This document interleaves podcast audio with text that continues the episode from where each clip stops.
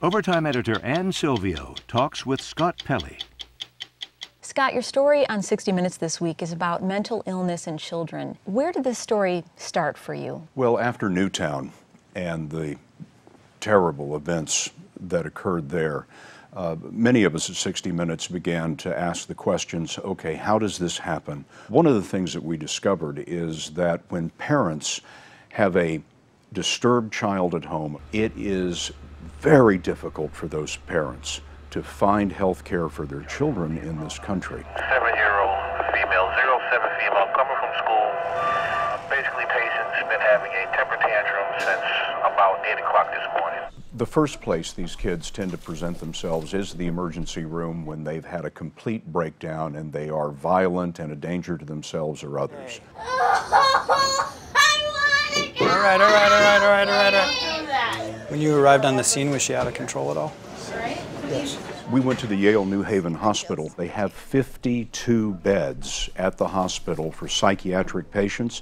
They're generally full all the time. I'll tell you what we got. How do they come into the emergency department? Uh, usually it's in an ambulance, uh, police officers may be accompanying them. Uh, parents do bring them in. Um, sometimes teachers bring them in from school. Uh, but usually the scenario is, uh, you know, 911 is called. Have you ever been hospitalized psychiatrically? Yes. And why were you hospitalized? Um, overdose. Were you trying to kill yourself?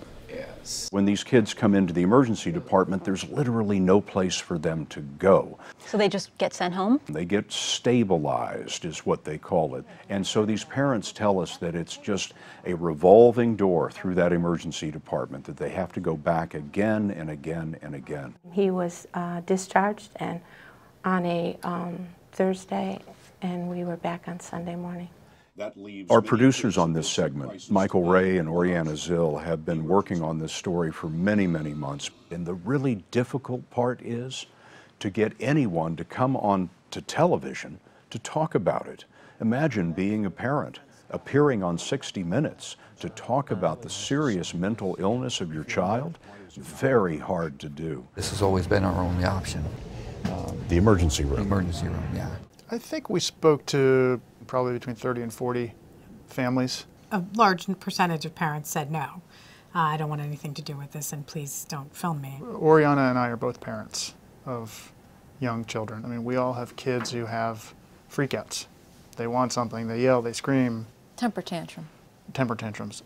This is something that goes well beyond that. How is this different? I can tell you a story.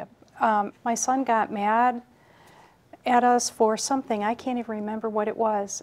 And I found him that night hanging out of our second story window by one hand because he was so angry he was going to kill himself. He was in fifth grade. It's the intensity and the severity of the symptoms. These are kids who are persistently and uh, severely violent, out of control, uh, you know, threatening to kill their teachers, punching, kicking, biting, scratching, flipping desks in the classroom. We went to one home where literally the entire living room was filled with holes in the wall from the child punching the wall. And there was one that was a very large hole, and we said, What happened there? And she said, The mother said, Well, that's where my son threw his brother through the drywall. And this, and this is a story that we don't tell because it's shocking, we tell because it's common. It's all around us, and we were surprised by that. Uh, a lot of people keep it in, they keep it quiet. There's shame attached. Everybody talks about the stigma attached with mental health, and it's real. It's really real. What is the difference between being the mother of a child who has mental illness and the mother of a child who might have heart disease or cancer? Sympathy.